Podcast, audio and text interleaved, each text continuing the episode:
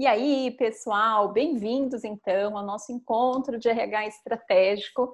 Mais uma vez estamos aqui com vocês para trazer um tema relevante, um tema atual dentro do universo de temas que a gente tem dentro do RH. Hoje o tema é o que está mudando aí nesse treinamento, desenvolvimento, metodologias, tecnologia, tanta coisa nova, né?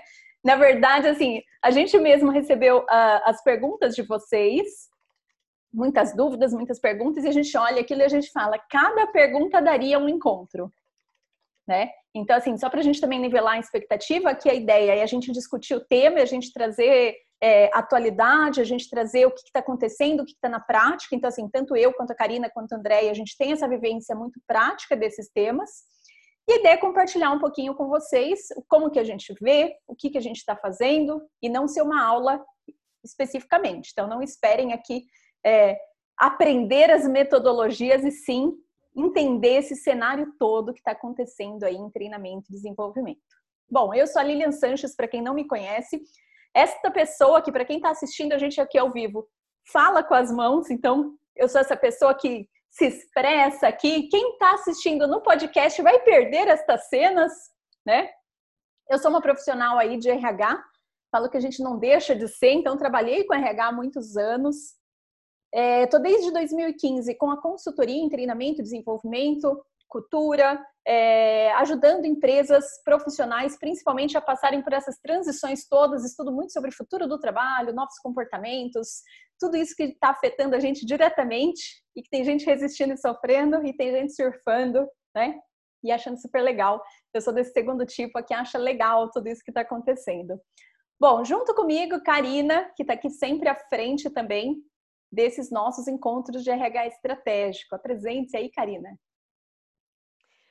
Olá, boa tarde a todos. Eu sou Karina Rodrigues, sou carioca, sou psicóloga, Sou mestre em administração de empresas pela PUC-Rio. Toda a minha atuação profissional foi consolidada aqui no Rio de Janeiro, em grandes empresas, em multinacionais, especificamente é, como especialista em RHBP e a última atuação como gerente de RH Business Partner.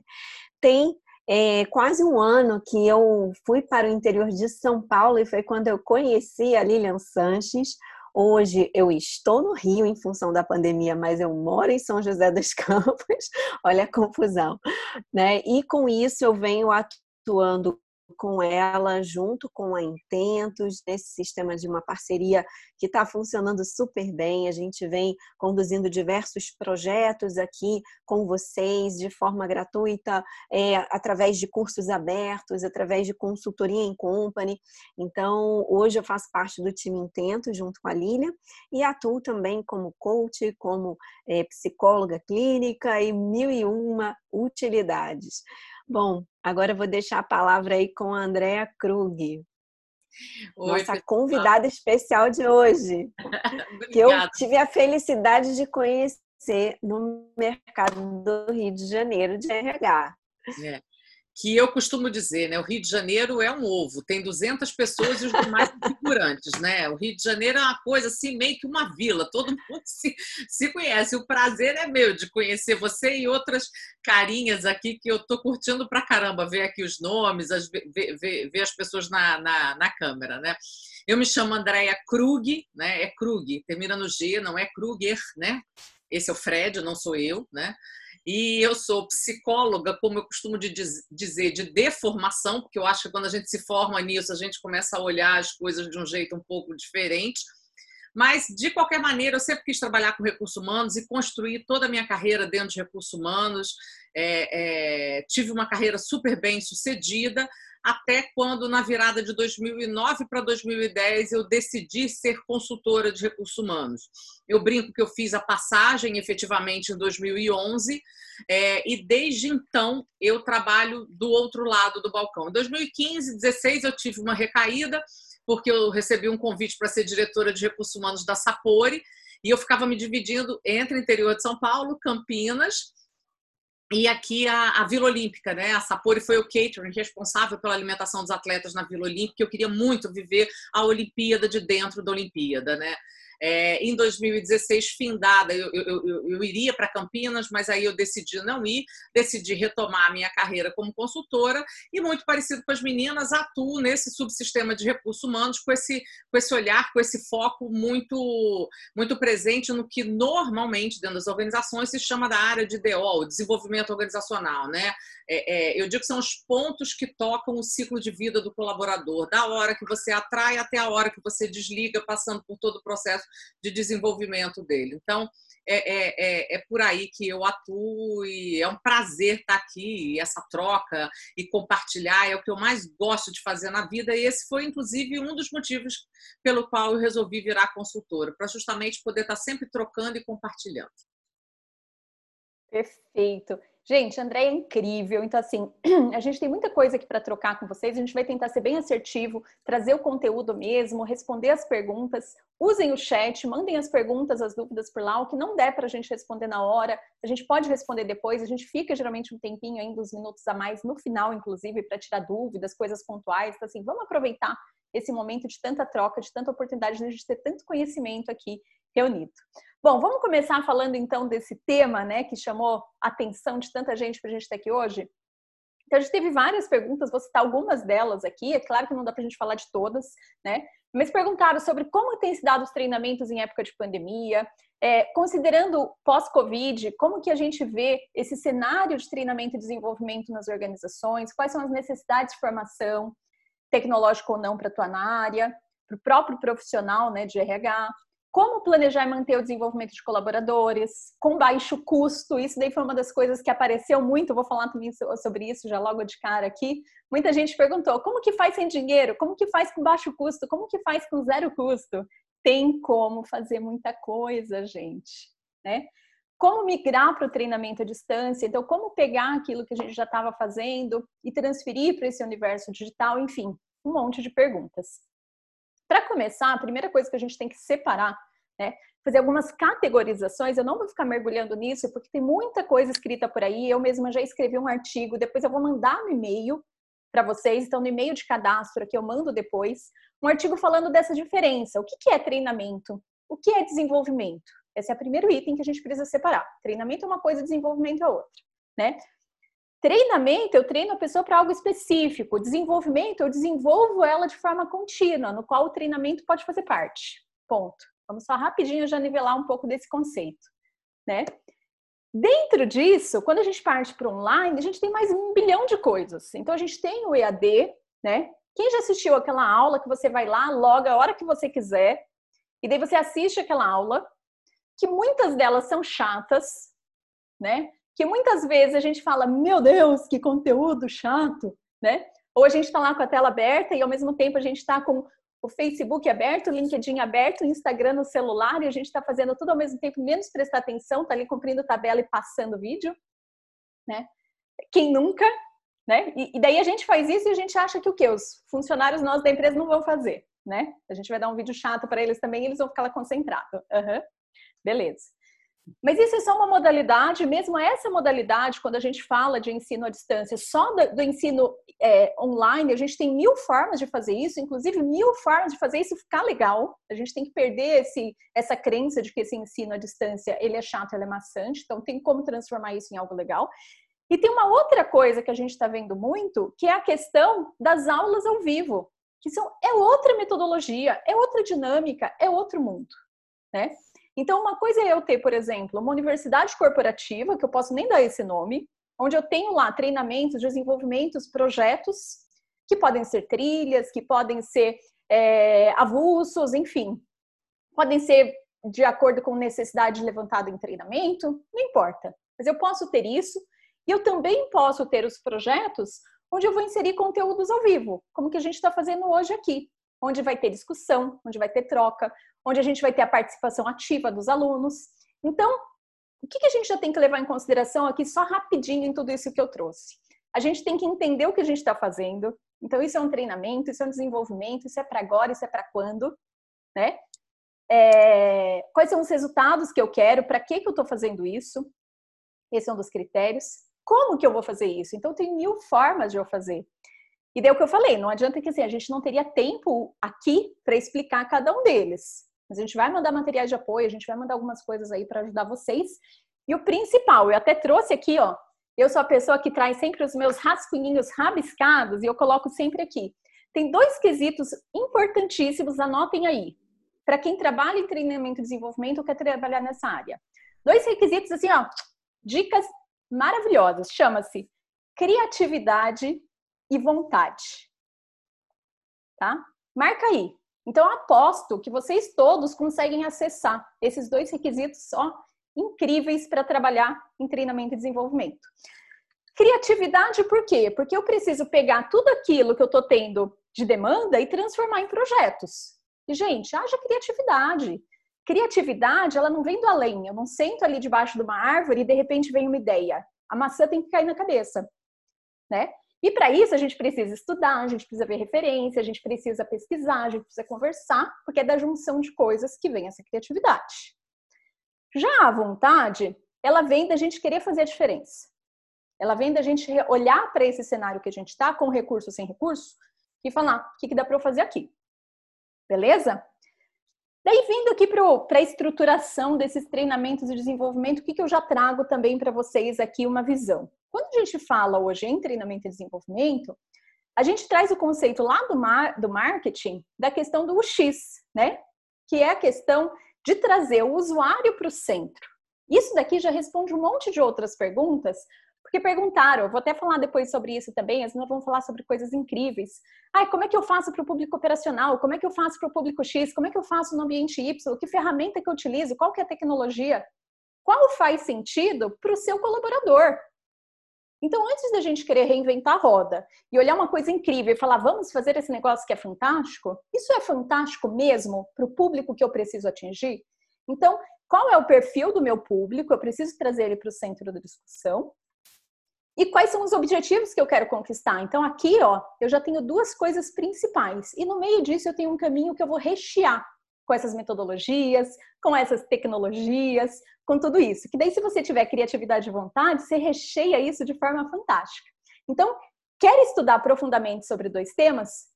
Sobre o seu público e sobre objetivos do negócio e como que se ajuda essa galera a chegar nesse resultado, seja treinamento, seja desenvolvimento. Daí perguntaram muito sobre essa questão do custo, né? Ah, Lilian, ferramenta, ferramenta, ferramenta.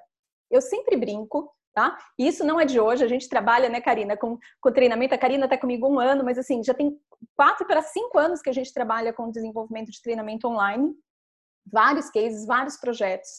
E eu brinco que fazer treinamento, gente, é exatamente igual fazer festa de aniversário. A gente pode fazer o brigadeiro, a gente mesmo enrolar aqui na mão e colocar em cima da mesa, né? Comprar o bolo da padaria, ou a gente pode contratar o buffet com música ao vivo, com flores na decoração, com velas nas mesas. Vai mudar o quê? O preço, o custo de tudo isso, né? Então, assim, dá para fazer com 100 reais e dá para fazer com 100 mil reais um treinamento e desenvolvimento, assim como a festa também, beleza? Então, na verdade, eu preciso saber qual que é meu orçamento e dentro desse meu orçamento eu uso a minha criatividade e a minha vontade para ver o que, que eu faço. Ferramenta gratuita tem um monte, um monte, um monte, não uma nem duas. Para começar, já dou de dica aqui, anotem aí. Pacotinho chamado Google, quem não conhece, quem não tem uma continha no Gmail, né? Então a gente tem Google Sala de Aula. Google Sala de Aula, a gente hospeda curso lá dentro. Ah, eu não tenho uma plataforma, eu não tenho dinheiro para plataforma. Gente, pega o Google Sala de Aula e coloca seu curso lá. Tá? Então, assim, você já consegue fazer algo a custo zero, só o custo da criatividade da vontade. Dentro do Google, tem o Google Jamboard, um quadro, uma sala ali que a gente consegue interagir, que a gente consegue fazer um monte de coisa. Qual que é o custo disso? Zero. Então, quem falou que não tem custo, que não tem verba para treinamento, gente, rasgamos as crenças aqui. Porque já dei duas soluções que são de graça. Quer mais solução de graça? A gente mesmo utiliza isso. O WhatsApp, né? Todo mundo aqui tem WhatsApp. Então, pera lá, dá para fazer coisas usando o WhatsApp? Dá para fazer.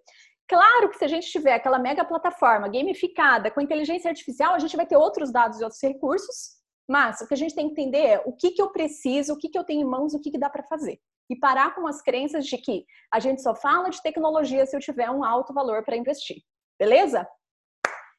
E daí, falando sobre um pouquinho mais sobre, é, sobre os treinamentos em si, eu queria passar para a Karina para falar um pouquinho sobre metodologias ativas.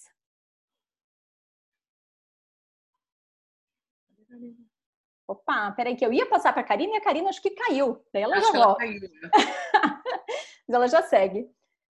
Andréia, quer trazer alguma coisa disso é, que eu falei? Eu, eu, queria, eu queria sim, queria, então vamos lá, queria complementar aqui alguns pontos que você trouxe, assim, muito bacana, né, gente?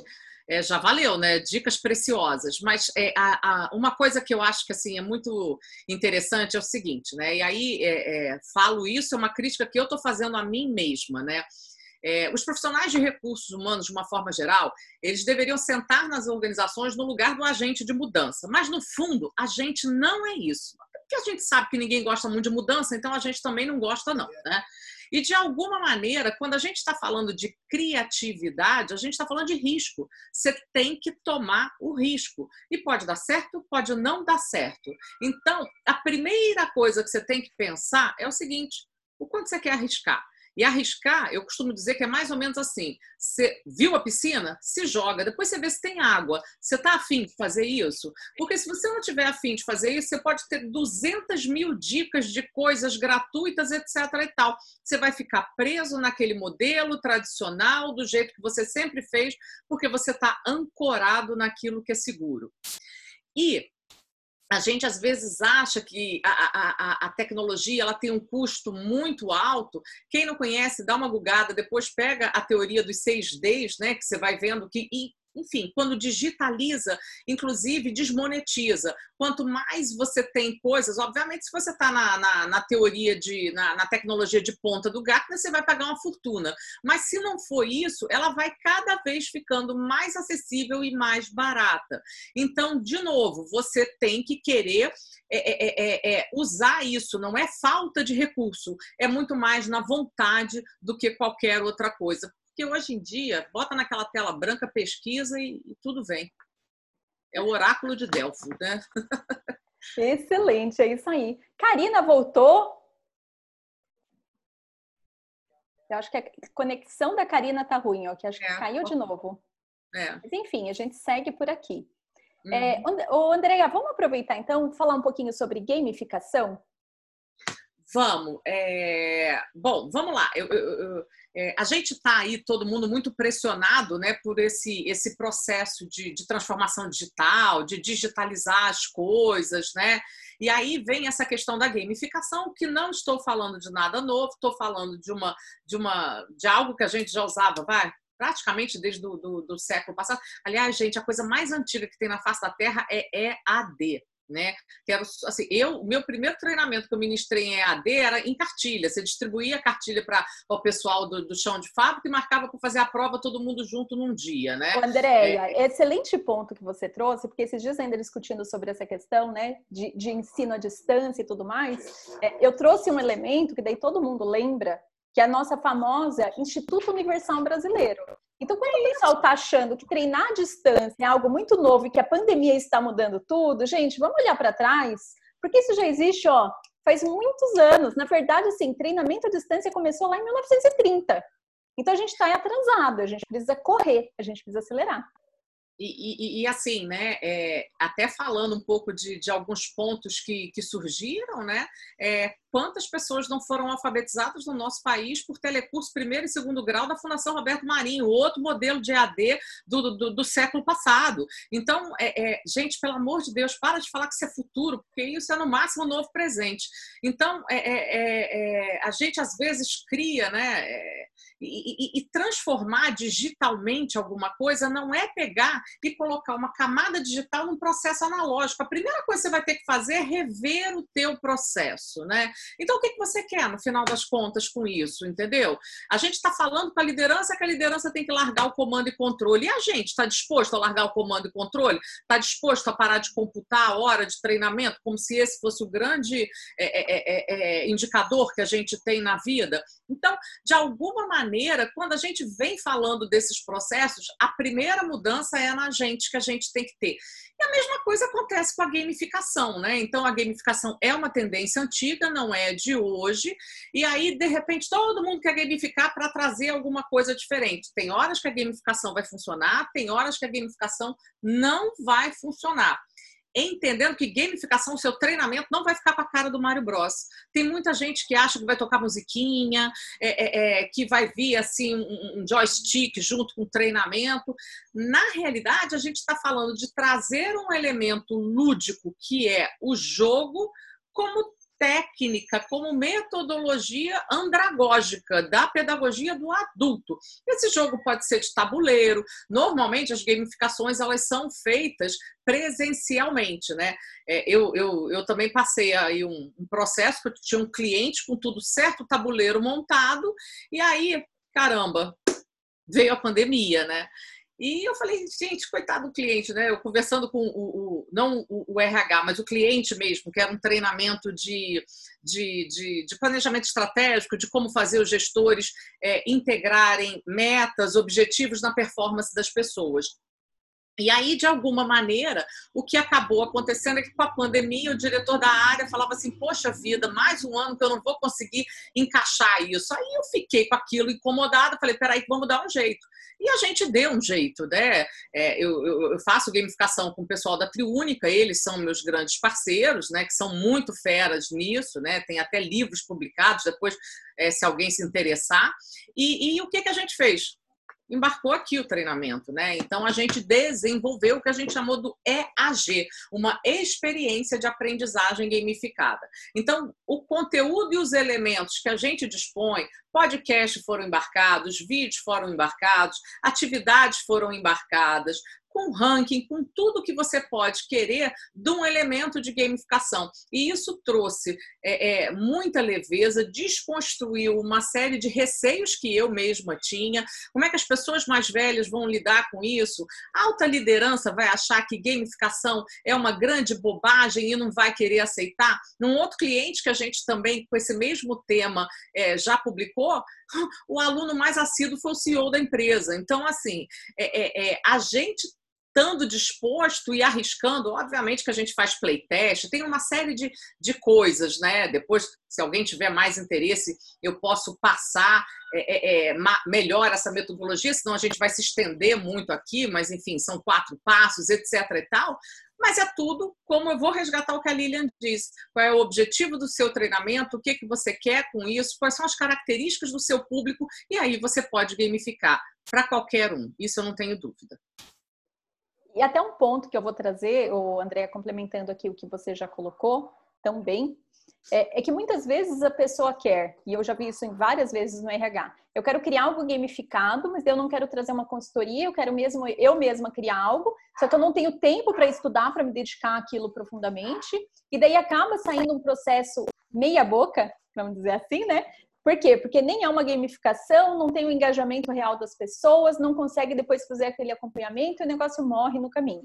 Então, eu até indico, quer fazer, quer fazer bem feito, se você não tem experiência, você pode testar, mas teste muito pequeno, né? Para você não ter é, risco, a gente sempre vai ter, mas a gente pode ter risco menor. Então, eu posso testar uhum. pequenininho, né? Porque daí eu diminuo meu risco. Posso testar, por exemplo, trazendo uma gamificação, trazendo um processo para a própria equipe do RH ou para uma equipe só parceira. Inclusive, lembra que eu falei, a gente coloca o usuário no centro? Eu deixo claro para o meu usuário que isso é um teste que ele está participando desse processo de criação. Adora. E daí a gente Filha, consegue. E daí a gente consegue é, testar isso, correndo menos risco, né? É, e conseguir daí fazer ajustes e acertos para seguir depois. Exatamente. Karina tá com a gente novamente. A Karina tá com problemas na internet dela, por isso que ela avisou aqui. É... Raiva! Eu acho que ela ainda tá com problemas lá. Então a gente segue. Deixa, deixa eu então só complementar rapidinho. Claro. Talvez você começar um processo de gamificação e tem muito aplicativo gratuito, começa com quiz. O quiz é um elemento de gamificação. Não é que gamificação é só quiz, mas de repente, se você quiser testar, tá cheio de coisa gratuita que dá para fazer. Você pode fazer por aí também. É isso aí. Tem muita coisa legal, né? Tem, tem plataformas, inclusive, que funcionam muito bem, até para quiz, mas também para outras atividades, outros jogos. Enfim, tem muita coisa, gente, para utilizar. Vamos falar um pouquinho aqui das metodologias ativas. Não sei quantas pessoas estão inter, é, envolvidas com esse tipo de conhecimento.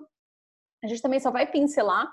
As metodologias ativas são metodologias que foram desenvolvidas ao longo do tempo, então são várias metodologias, a gente não vai mergulhar aqui para falar de cada uma delas. Inclusive, a gamificação é considerada uma das metodologias ativas, por quê? Porque ela põe o aluno exatamente no papel de protagonista do conhecimento. Essa que é a grande questão quando a gente fala, isso é metodologia ativa? Lembra lá atrás, quando a gente fazia dinâmica? Né? Quem aí fazia treinamento, a gente punha lá o pessoal para fazer dinâmica. Se era uma dinâmica bem feita, ou seja, que tinha todo um acompanhamento, tinha o início, meio, fim, um propósito, né? Isso já é uma metodologia ativa. Por quê? A pessoa para de ficar ali sentada, ouvindo a teoria, né, naquele papel professor-aluno, que é o que a gente tem como comum aqui na educação, é, e a pessoa participa da construção desse aprendizado. Dali, inclusive, dessas dinâmicas, desses processos que surgiram muitas das questões do que a gente tem hoje com metodologia ativa. Os jogos empresariais surgiram também daí, ou seja, como que a gente simula uma situação? E isso, gente, dá para usar em N mil coisas, dá para a gente fazer de diversas formas. Processos de curadoria, processos de microlearning, processos é, onde a gente manda o conteúdo, onde a gente passa o conhecimento primeiro para a pessoa, para depois a gente, em aula, discutir o tema. Então, a gente inverte esse papel. Basicamente, esse é, é o fundamento básico da, da, das metodologias ativas. E são várias que a gente utiliza. Quando a gente fala do online, cada vez mais a gente vai trazer as metodologias ativas. Um dos cuidados que a gente tem que ter quando a gente está falando do online é o próprio tempo de disponibilidade da pessoa. Por quê? Porque é o tempo que a pessoa vai ter foco em aprender foco da gente reter a atenção dela ali na frente do computador, na frente da aula, na frente de uma leitura, na frente seja lá do que for. Então, em geral, quando a pessoa está numa sala de aula, até pela questão das aparências, o que, que, vão achar de mim, ela se controla mais. A gente tem até em sala de aula gente que fica lá no celular, né? Mas é menos, dependendo da turma, o pessoal pelo menos finge melhor essa participação. Quando está no online, está cada um na sua casa. Então, assim, gente, está todo mundo vivenciando isso. Cachorro late, filho chama, celular toca, tudo acontece, né? E a aula ficou. E daí, a gente nem lembra que parte a gente estava da aula ou da reunião, seja lá do que for. Então, a gente precisa trazer essas metodologias para que a gente consiga trazer essa atenção do aluno. Então, sempre que a gente traz para que eles participem, para que eles conversem, para que eles discutam um caso, para que eles tragam a realidade do dia a dia, tudo isso já é considerado metodologias ativas. Daí é claro que é o que eu falei, a gente tem várias metodologias dentro de metodologia ativa. Não vou ficar mergulhando hoje para explicar sobre isso, porque seria muito tempo, seria um curso sobre metodologias ativas que não é o objetivo. É... Karina restabeleceu aí sua conexão para você falar um pouquinho sobre isso, porque a Karina ia falar para a gente de metodologia 70-20-10. A Karina, assim, super, a gente super utiliza em todos os treinamentos, todos é. os eventos, né? É, foi uma das perguntas que surgiram aí eh, entre os participantes e, na verdade, eu ia comentar porque nunca sai de moda e eu acredito que nunca vai sair, né, justamente é, essa metodologia. Já tem aí cerca de uns 10 anos que eu escuto é, e que eu aplico isso dentro de empresas, através de diversas ações dentro da área de desenvolvimento humano.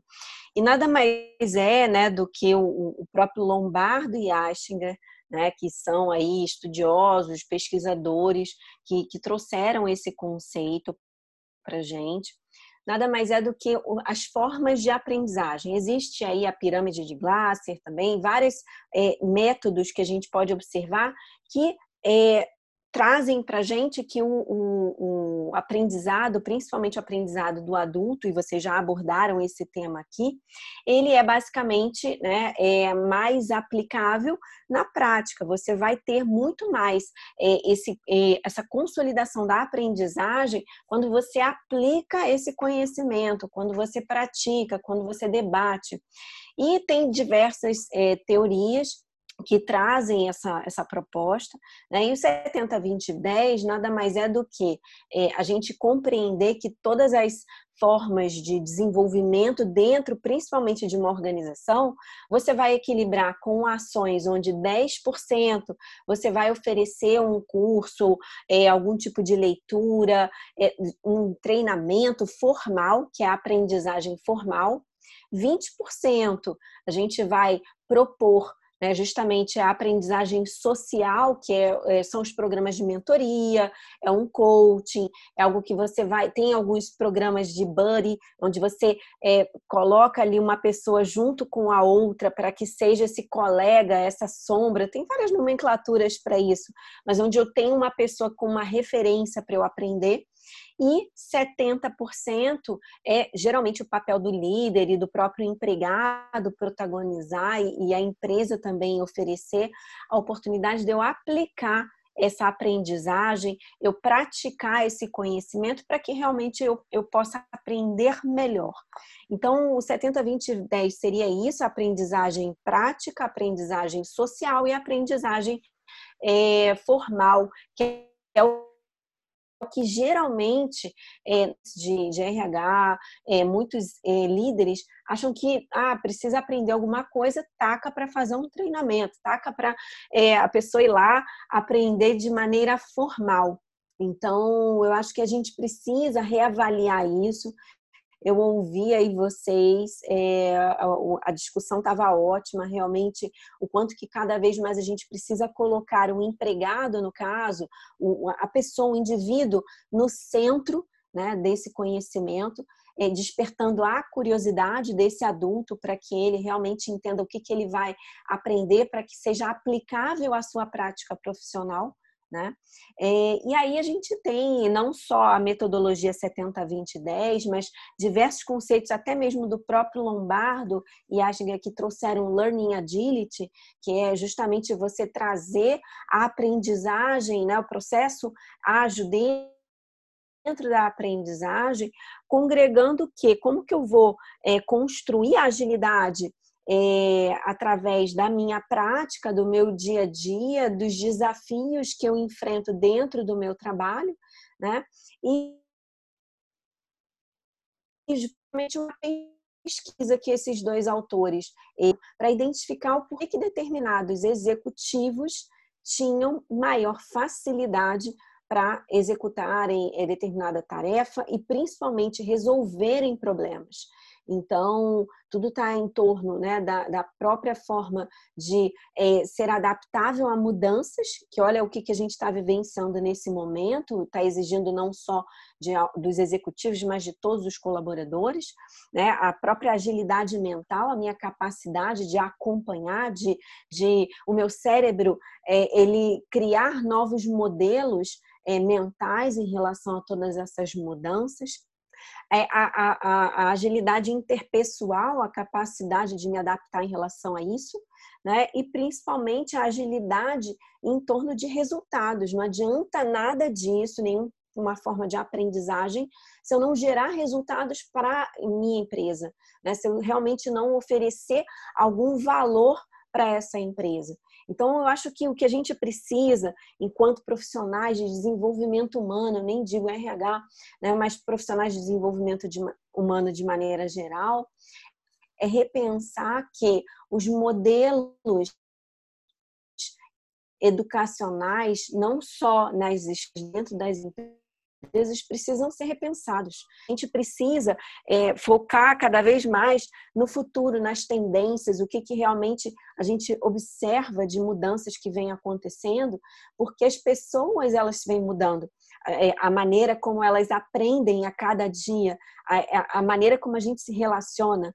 Então, o que eu trago aqui é a gente está muito preso em modelos prontos, em técnicas. Eu não sei se vocês tinham uma, uma expectativa da gente oferecer aqui, nem, nem era essa proposta, é um debate. É, esse formato do encontro é sempre esse debate rico, através das perguntas, dos comentários de vocês que participam aqui né, dos nossos convidados maravilhosos, como a Andréia, que, que vem aqui contribuir conosco. Para quê? Para a gente refletir que, que tendências são essas, o que, que a gente pode oferecer de diferente dentro da empresa, é, o que, que eu vou oferecer é, para essas pessoas e, e, principalmente antes dessa euforia, dessa ansiedade, dessa antecipação que nós geralmente caímos nesse lugar, é perguntar para o outro o que, que ele quer aprender.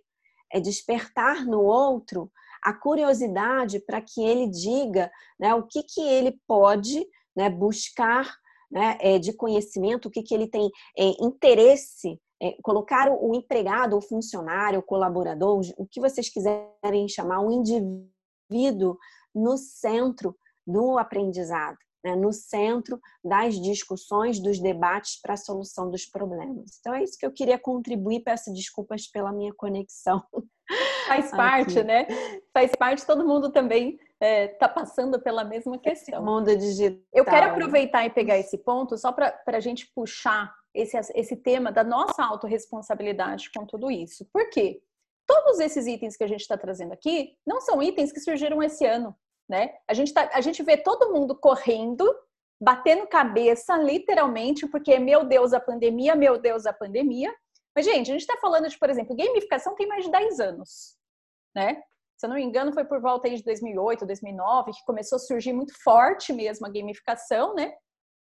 É, quando a gente fala de metodologias ativas, a gente está falando de 1980, né? Então, assim, para muita gente é novo, mas, gente, não é novo tá? Talvez seja novo dentro do nosso universo, dentro do nosso contexto. E daí o que, a gente precisa fazer com isso? Falar assim, meu, preciso correr, eu preciso ver o que, disso serve para mim. É, como a gente estava falando, ensino à distância, gente, tem quase 100 anos. E a gente está aqui discutindo isso como se fosse a última novidade do momento. Então a gente tem que ver o quanto a gente precisa correr atrás. E daí voltando, né? Esse tema, vocês vão ver sempre a gente puxando isso, porque hoje em dia a gente não pode falar de RH com vontade própria. RH que só faz o que lhe convém. RH que só faz aquilo que traz visibilidade para ele ou que é mais fácil e acessível. A gente tem que falar sobre o que faz sentido para as pessoas que estão no negócio e para os resultados do negócio. Essa é a base de RH ser estratégico. E daí tiveram várias perguntas perguntando: ah, como que eu faço os treinamentos operacionais? Como que eu faço para essa questão? É, como desenvolve e-learning, por exemplo, para treinamento operacional? Gente, volta de novo para isso. Para quê? O quê? Para quem, né? É isso que a gente precisa entender. Então, assim, e daí adaptando tudo isso que a gente precisa fazer e de acordo com a necessidade, de acordo com a verba do que a gente tem na mão. Eu já fiz treinamento para operação, por exemplo, usando simulador. A gente tinha máquinas de simuladores para máquinas com óculos de realidade virtual. Então você fala assim, mas qual foi o orçamento para isso, Lilian? Foi um orçamento altíssimo, onde a gente fez isso para a empresa, porque a gente tinha vários ambientes que precisavam desse treinamento e foi desenvolvido o simulador, foi desenvolvido tudo isso com um mega investimento, um projeto de um ano para trazer isso. Mas por quê? Mesmo com todo esse investimento, era mais barato do que a gente ter um dano num equipamento. Ou a gente ter uma parada desse equipamento por equipamento muito caro. E a gente conseguiu fazer tudo isso e desenvolver esse tipo de projeto. Ah, Lilian, não tenho esse orçamento. Eu tenho um outro case que eu fiz, gente, isso, ó, trouxe até aqui a data, marquei aqui. 2016.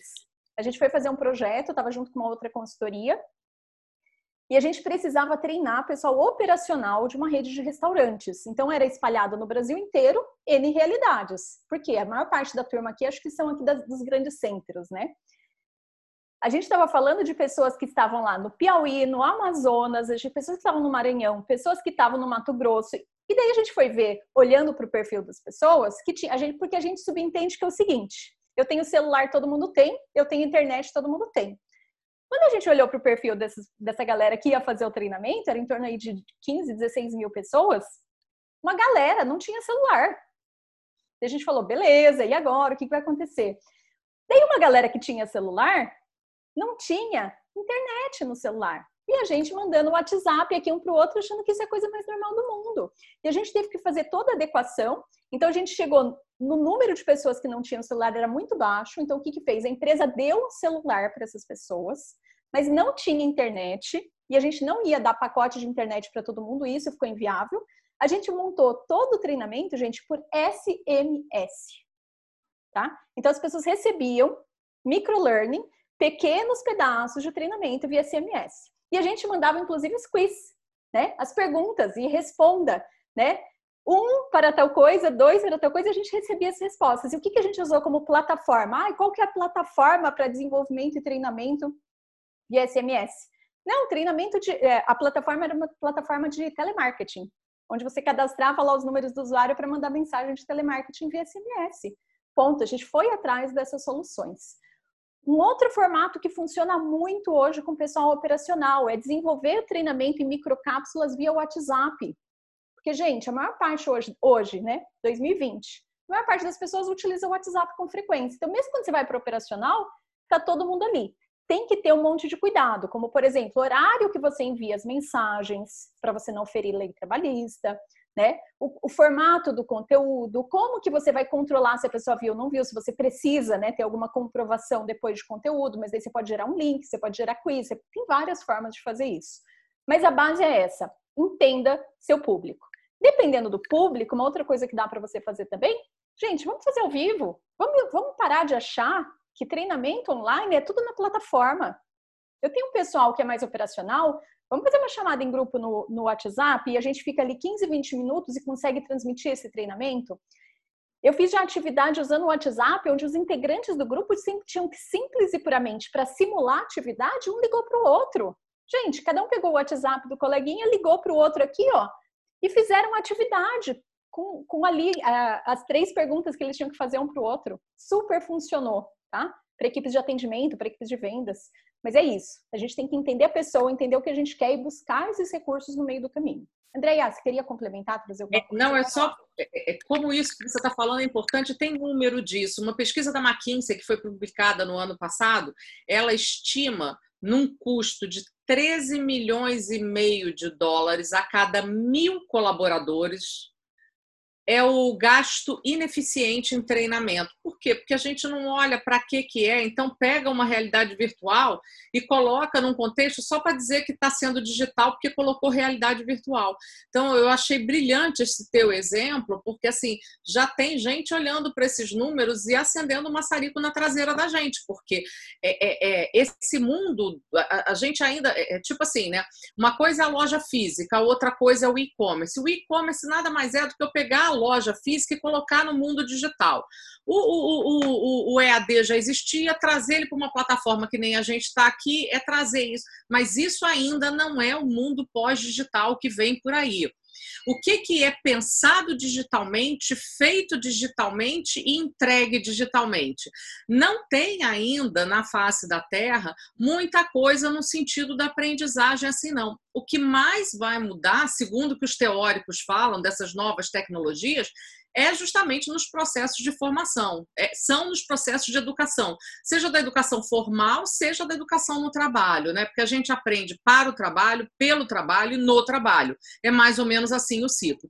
Isso ainda vai romper de uma forma que a gente ainda não entendeu nem o que, que vem pela frente, porque sequer muitas dessas coisas existem, ainda serão criadas. E, e, isso tudo também a gente ainda cai na questão de como avaliar resultado de tudo isso. Como que a gente olha para indicador de treinamento e desenvolvimento? Como a gente acompanha se isso está tendo efetividade, se as coisas estão funcionando, né? Como que isso está é, refletindo em resultado real para o negócio? Karina, e, e quer falar sobre acho, isso? Pode Deixa eu só é, os nossos indicadores tradicionais, os quais eu usei a minha vida inteira e me vangloriei, medem esforço, não medem resultado. Então, assim, tá na joga no lixo. Joga no lixo, gente. Joga é. fora. Porque, ah, fiz mil horas de treinamento per capita. So what? O é. que que isso mudou? Né? Então, assim, tá gente, na hora de acordar. Outra coisa também, né? Aquelas levantamento de necessidade de treinamento. Gente, Hoje nosso encontro é para falar rasguem o que existe. A gente só vai para o novo se a gente desapegar do velho, né? Então está na hora da gente fazer esse trabalho. A gente aqui, a gente, eu, eu pelo menos eu tenho um ranço de LNT, né? Porque geralmente o que, que é LNT? Né? Eu começo lá no início do ano, vamos pensar o processo, vamos pensar o, todo o fluxo, como que funcionava. E eu já trabalhei numa empresa que tinha toda uma cultura militar e todo ano eu rodava o tal do LNT tá? Era uma empresa da aeronáutica.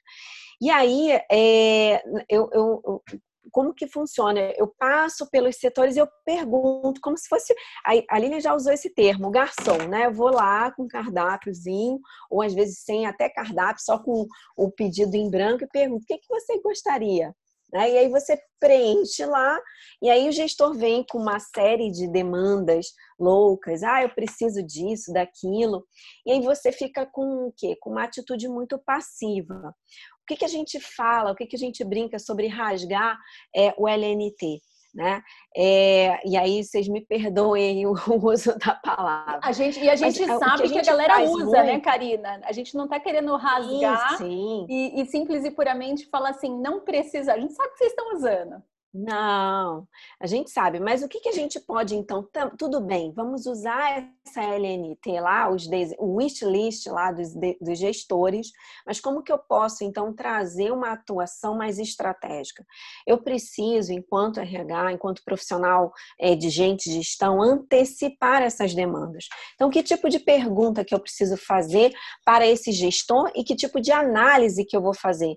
Eu vou fazer análise, é, inclusive a gente até depois tem tem um convite, sexta-feira a gente vai falar sobre People Analytics lá no perfil do NED no Instagram.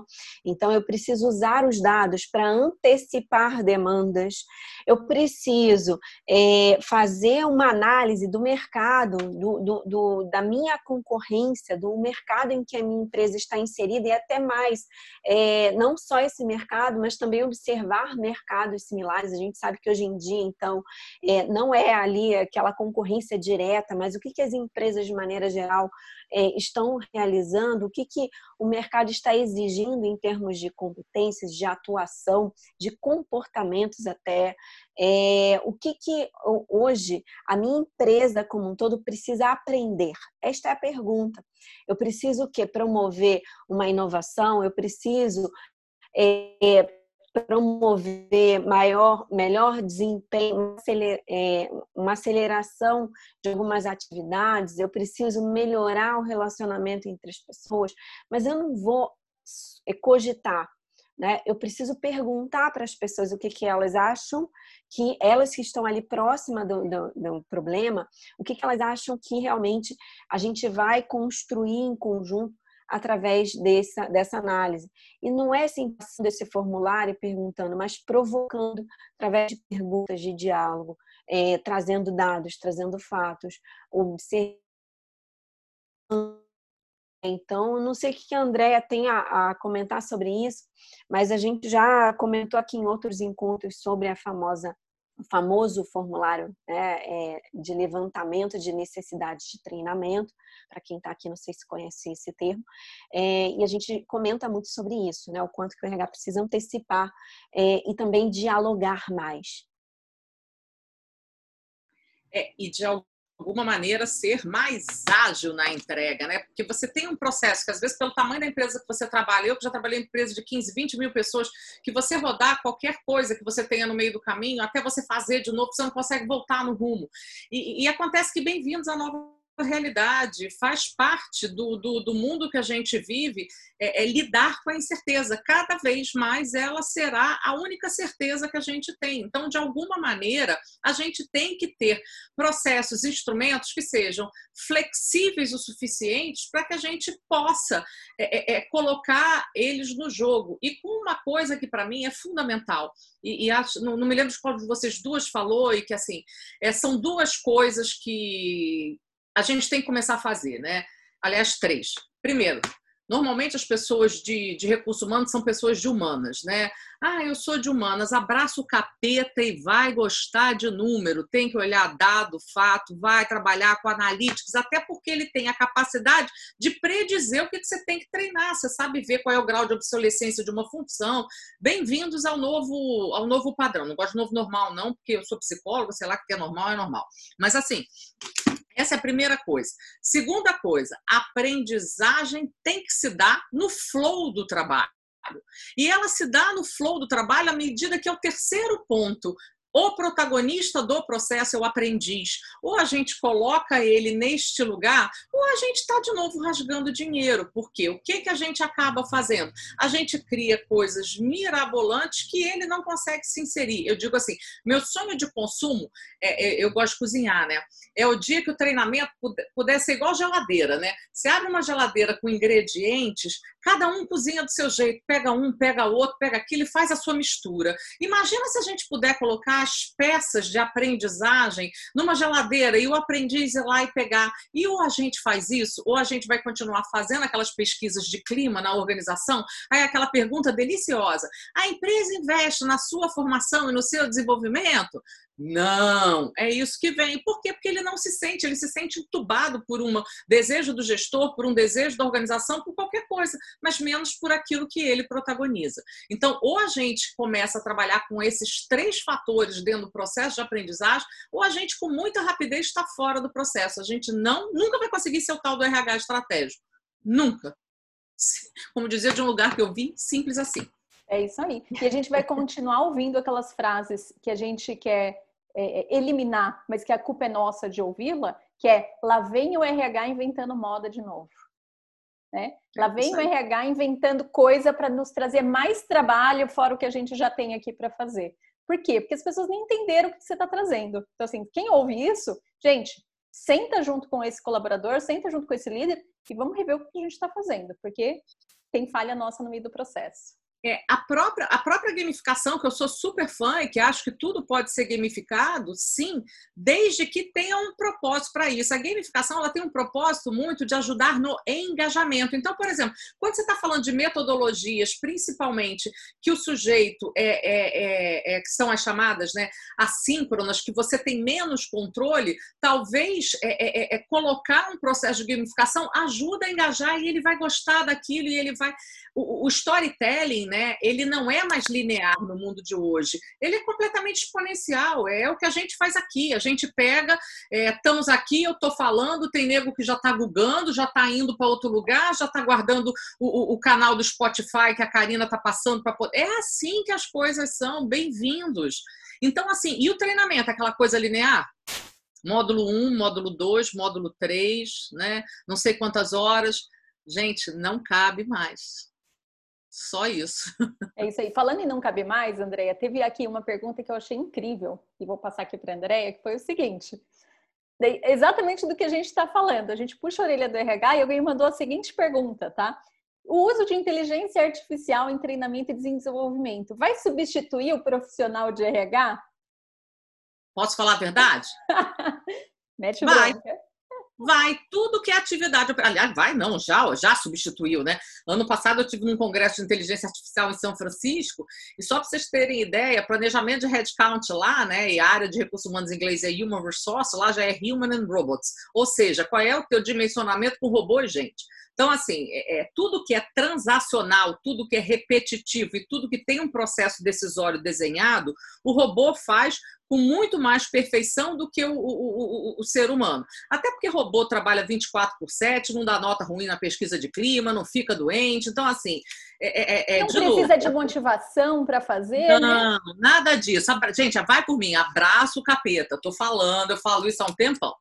Eu vi coisas, e já no ano passado, que, por exemplo, não sei se tem alguém aqui da Mercedes-Benz, mas era usado na Mercedes-Benz lá da, da, da Europa, na, principalmente da Alemanha, era um, um avatar né, com inteligência artificial, que você dialogava com ele e a emoção que você estava passando, ele reagia para você com a emoção. Ele era um professor, ele ministrava conteúdo. Se você fazia assim, tipo assim, não estou entendendo, ele, ele, ele olhava, ele entendia aquela expressão facial e ele, você quer que eu repita? Você está com dúvida? Se você ria, ela sorria para você. Se você fica. Então, assim, é, é, é óbvio que isso eu estou falando de uma tecnologia de ponta que custa alguns milhões de dólares. Eu até perguntei, né? Ousada do jeito que eu sou, ah, quanto é que custa para levar isso lá para o Brasil? Acho que era uma coisa de 3 milhões de dólares. Se tiver alguém afim, a gente traz. Mas, assim, tem outras coisas é, é, que eu não sei como é que a gente ainda não utiliza, entendeu? É, eu não sei quem sabe disso, mas a, a, a Bia do Bradesco, que a Bia é Bradesco Inteligência Artificial, ela é uma solução que ela basicamente começou para suportar os gerentes de, de, de, de, agência bancária no processo de microlearning. Então, chegava e falava assim: estou é, com um cliente aqui que ele não trouxe o contrato é, é, social, posso abrir a conta PJ? Como é que eu faço? E a Bia respondia. Ou seja, as dúvidas das pessoas treinaram a Bia e hoje a Bia atende milhões de pessoas Brasil afora. Por que, que a gente ainda não usa isso nos processos de formação e aprendizagem, gente? É, algumas Isso. empresas elas já utilizam, né? É, eu, eu particularmente assim indústrias, né? É, isso já está um pouquinho mais avançado. Algumas delas já tive contato. A gente até apresenta até um vídeo é, Natura, nessa né? palestra da Natura. E assim, as indústrias têm utilizado muito até para evitar também é, e mitigar riscos na própria operação. Então, não só no treinamento, mas também até na orientação da operação dos, dos processos, das máquinas. Então, é você que... tem hoje é, dúvidas que na hora ali o operador ele está operando a máquina, ele tem, é, tem uma série de inteligência artificial, né, modelos prontos, através dessas dúvidas, que trazem algoritmos né, que vão responder essas questões no dia a dia da indústria. Então, assim, eu vejo já um avanço de algumas empresas, principalmente as multinacionais aqui no Brasil. A gente até observa a, a Natura, algumas nacionais também atuando com a inteligência artificial e é, alguns mercados que isso já está muito presente. O Itaú também utiliza é, inteligência artificial, inclusive nos processos seletivos. É, a gente já observa aí é, o uso da inteligência artificial dentro do próprio RH. E algo que a gente precisa se aproximar, a gente precisa, como a André disse, abraçar, né? A gente precisa entender, minimamente ter a curiosidade para se aproximar e ver como que a gente pode, então, repensar nossos modelos e nossa prática.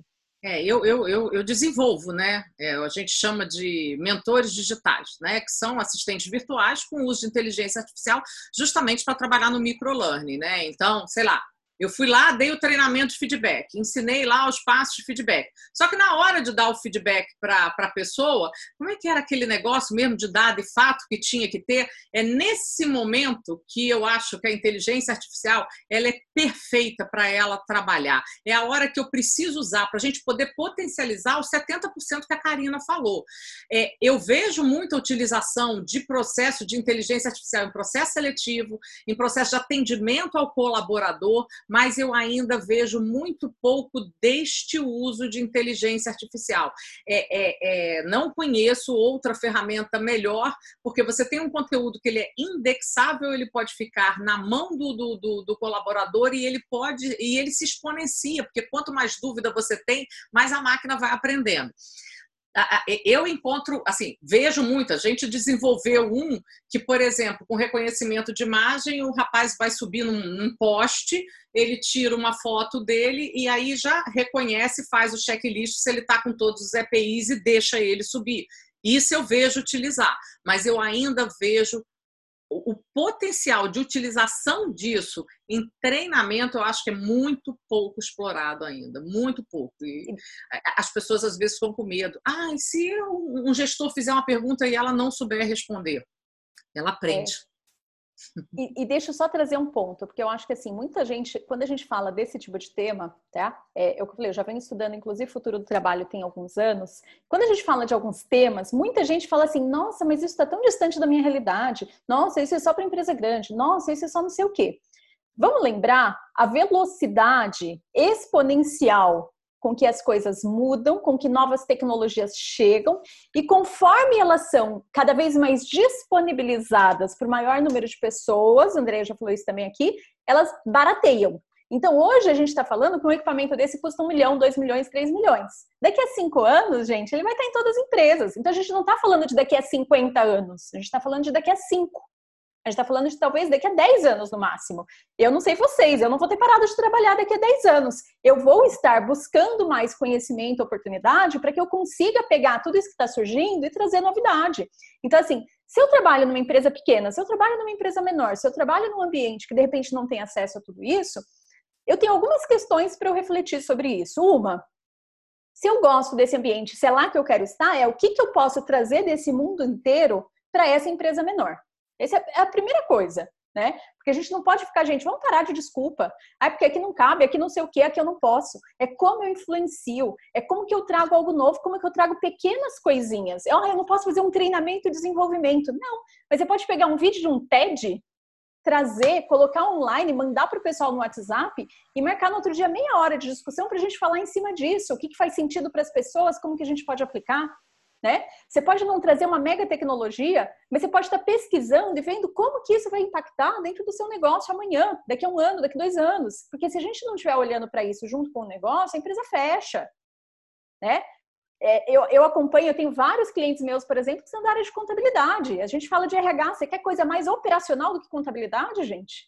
Então, assim, não vai ter trabalho para esse monte de gente que está ali apertando o botão, lançando nota no sistema. O sistema vai pegar sozinho, ele vai lançar nota, ele já vai ler, ele já faz isso hoje.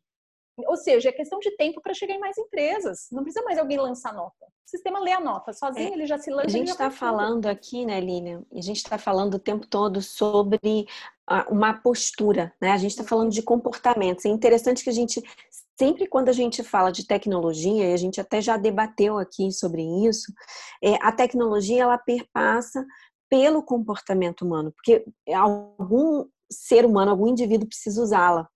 E uh, geralmente a gente tem acesso a muitas tecnologias, inclusive aqui nessa live a gente já citou algumas disponíveis e gratuitas, mas que muitas vezes a gente resiste a aplicá-las, a gente resiste a querer conhecer, a querer é, observar, ou está muito distante, então eu não preciso ver isso agora. E a gente está falando justamente de uma atitude, de uma postura mais proativa e menos passiva. Então, se a gente está falando sobre isso, eu preciso, enquanto profissional, principalmente aqui, que a gente está falando de um público de RH, eu preciso entender, é, eu preciso estudar, eu preciso é, principalmente compreender como que eu posso aplicar dentro da minha realidade. Pode ser que sim, eu demore um pouco para aplicar, mas como que eu posso discutir sobre isso dentro da minha empresa? Como que eu posso promover esse debate? É, porque as pessoas estão tendo esse tipo de contato é, com muitas empresas lá fora, com a experiência enquanto usuário a gente estava aqui falando de bancos, a gente está falando de várias empresas que já utilizam essas tecnologias. Enquanto usuário, enquanto cliente, eu já utilizei, eu já tive acesso. Como que a gente pode trazer isso para cá? Eu, eu, trabalhei já em indústrias, inclusive estava é, é, atuando ano passado mesmo numa empresa que eu tinha um, um grupo de engenheiros jovens que traziam muita tecnologia, porque estavam ali fresquinhos né, da, da faculdade, traziam muita inovação para a indústria. E coisas muito simples, como contabilização de é, por vídeo, sabe? E aí a gente acha que é uma coisa muito distante, ai, mas eu não vou trazer isso. É possível e com preço menor e, e, e, e eu preciso, vou voltar até a frase inicial da Lilia. Eu preciso ter curiosidade e interesse. Né? Eu preciso realmente entender como que eu posso trazer isso para cá. Eu estou falando isso é, e eu mesma sou uma pessoa que por muitos anos eu tive que me desafiar para poder é, conhecer melhor. Ainda estou vivenciando muito essa parte digital, de redes sociais, algo que ficava muito distante da minha realidade e que eu ignorava. E foi só quando eu tive filhos, né? Meus filhos são pequenininhos, eu comecei a ver assim, meu Deus, eu estou ficando para trás. Daqui a pouco eu não estou mais conseguindo acompanhar e não vou conseguir acompanhar. Inclusive, ele está aqui me chamando, eu tive que mudar aqui de local, né, por conta do, do, do sinal.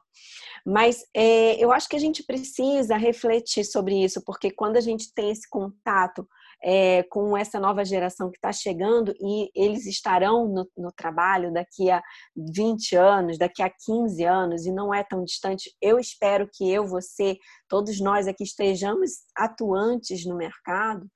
É, e, e, a gente já falou sobre isso, né, Lilian? É, as pessoas cada vez mais elas estão envelhecendo, é, com muita saúde, com muito produtivas, e a gente vai estar tá aqui debatendo, a gente precisa acompanhar, né? Então, eu acho que é um pouco sobre isso que a gente precisa despertar também, né? É se desafiar, ter curiosidade e tentar trazer sim para a nossa realidade, porque a realidade está aí fora. Excelente, pessoal. Vocês veem que daí a gente dá volta, dá volta, dá volta e a gente vem de volta aqui para o nosso papel, como RHs, o nosso papel como protagonistas, o nosso papel em querer aprender, o nosso papel de querer ir atrás, de entender o que faz sentido para o nosso momento, para o nosso negócio. Então, assim, ficam aí várias reflexões para vocês. A gente está chegando no finalzinho por conta do nosso horário, que a gente já Já passamos de uma hora que a gente está aqui com esse bate-papo e como vocês viram, para a gente é super legal, a gente ficaria aqui mais horas e horas e horas, porque teria assunto, mas é que realmente a proposta é essa, é a gente instigar coisas nas cabeças de vocês para que vocês saiam daqui com os miolos fervendo e com vontade de querer ir atrás de mais conhecimento. Cada item do que a gente falou aqui, ó, dá para dar um mergulho em cima daquilo que fizer sentido para vocês. Contem, inclusive, com a gente para isso, beleza? Andréia, queria super te agradecer. Eu é que tenho que agradecer, gente. Que delícia! Estou animada, com a cabeça, a minha está fervilhando. A gente não pode encontrar os amigos de fato, né? A gente está nessas privações, nesses isolamentos, mas pelo menos fica aqui o nosso café coletivo com todos vocês aqui compartilhado, né? Esse momento tão gostoso que a gente adora também. Então, brigadíssimo, Andréia, brigadíssimo, Karina. E obrigada. obrigada também todo mundo que esteve aqui, que veio aqui com a gente, ou que vai ouvir depois a gravação aí no Spotify também. Quem quiser é, saber mais, entrar em contato com a gente, pessoal, redes sociais, a gente responde todo mundo. E para quem se inscreveu no evento também, a gente vai mandar depois um e-mail com dados, com informações, com os links dos eventos, com o link de todos é, os canais para vocês acompanharem a gente também, beleza? Valeu, então!